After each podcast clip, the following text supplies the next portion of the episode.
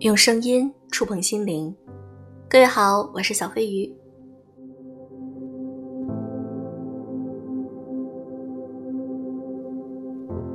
我有一个问题想问你：你想要的人生是怎样的？把你的答案写在评论区里，我会抽一位送礼物。今天我想和大家分享一篇文章。自由终会回来。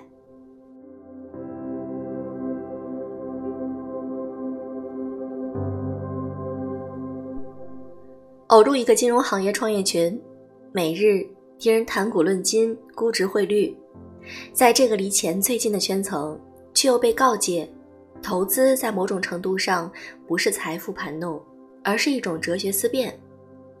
所以，当再次谈起房子、车子、财富，这群大浪逐金的人也都默认那均是欲望，不及理想。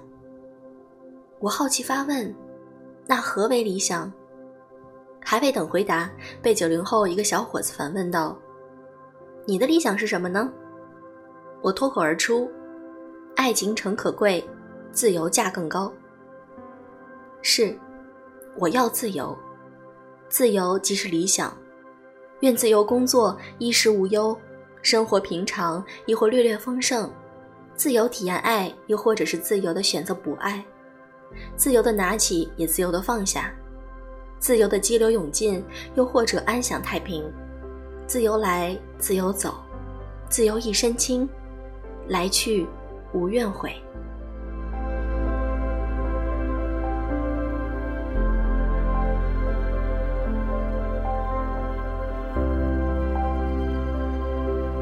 可现实中，不知道谁真的自由。男人自由吗？女人自由吗？有一次，我在心理课上碰到了一个大彻大悟的女性，产后抑郁之时，她以受害者的身份前来自救。我以前只当自己是牺牲者，觉得夫妻二人应当各自兢兢业业，为家庭付出百分之五十。她看手机，无心给孩子泡奶，我都要发一通脾气，觉得我亏。后来我才知道，没有百分之五十这回事儿。最后获得两个字的开悟，叫做角色。每个人都应当为自己的角色付出百分之百的努力。他从此只认真做好，无愧于身为母亲的这个角色。至于父亲，随他，随他，随他吧。我为我的负责而负责，我为你不对孩子负责而负责。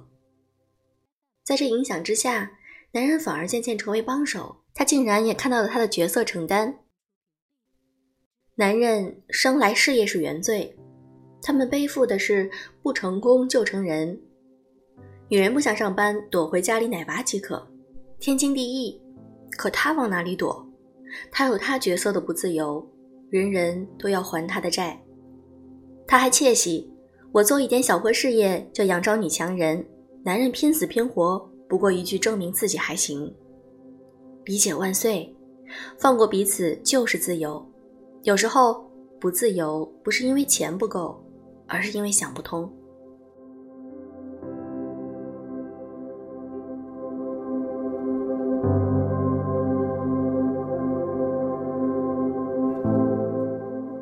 那天看《奇遇人生》，豪门三胎生女。常在深夜哭泣的小 S 同少女时好友阿雅前往赞比亚看小象。数十年前，阿雅是丑小鸭，小 S 是天之娇女。我们不知道女人的命运究竟要怎样过得好，但是至少在深夜谈及梦想的时候，小 S 对着阿雅说：“你十年前的梦想就是要做制片人，现在你做到了。我呢，我就一直在做相同的事儿。”可能十年前，一个以为前路是花开梦幻，一个不过是低头赶路。谁知道生命是这么爱开玩笑的一件事儿？转眼间，女明星踏入豪门智库，另一个就这么默默的、好好的，就活成了踏踏实实的样子。爱是自由的，家庭也是自由的。在赞比亚的小屋里，小 S 问阿雅：“你要跳一曲吗？”他们就在黄昏下跳起舞来。这一刻，年过四十的两个人都好像回到了那个少女，舞步轻快，灵魂自由。有时候没什么对比，也没什么对错，人终究只能选择踏上一条路，选择这一条，就意味着你自动放弃另外一条。年少时候，我们只肯好好看看我们追逐什么，却从来没有想过去掂量一下，你准备放弃的，可能才是真正的自由所在。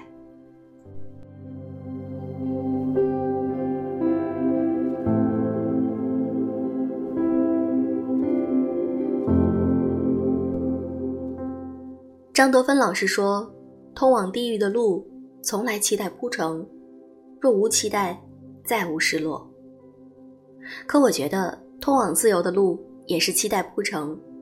前方的太阳，梦幻里的星光，在到达之前，你是否决定忍耐一些什么？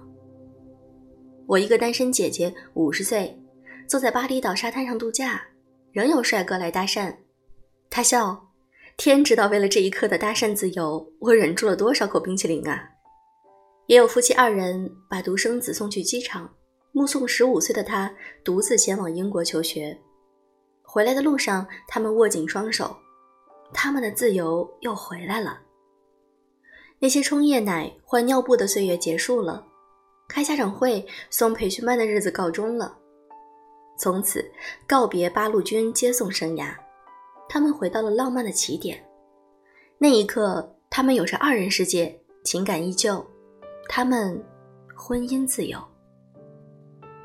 如果决定为了理想，那么放下欲望；如果为了未来的自由，那么忍受年龄恐慌；如果为了关系的流动，那么放下掌控，放下偏见，把责任回收，把爱给出去。最后，你就会发现。自由属于那些愿意能拿出一点什么东西来换取它的人，因为自由不过是一场更深刻的责任感而已。你对自己、对他人都可以。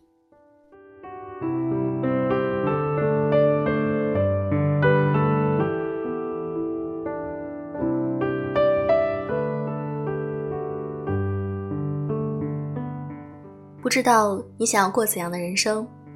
小飞鱼想在我的评论区写下这样的答案，也希望你们能够看到我想过怎样的人生。如果你想和我交流的话，可以添加我的微信“小飞鱼”的全拼音字母“小飞鱼零三零六”，小飞鱼零三零六，我在微信里等你。如果你喜欢我的节目，可以点赞、评论、转发至朋友圈，希望有更多人被声音的力量所打动。好了，祝各位晚安。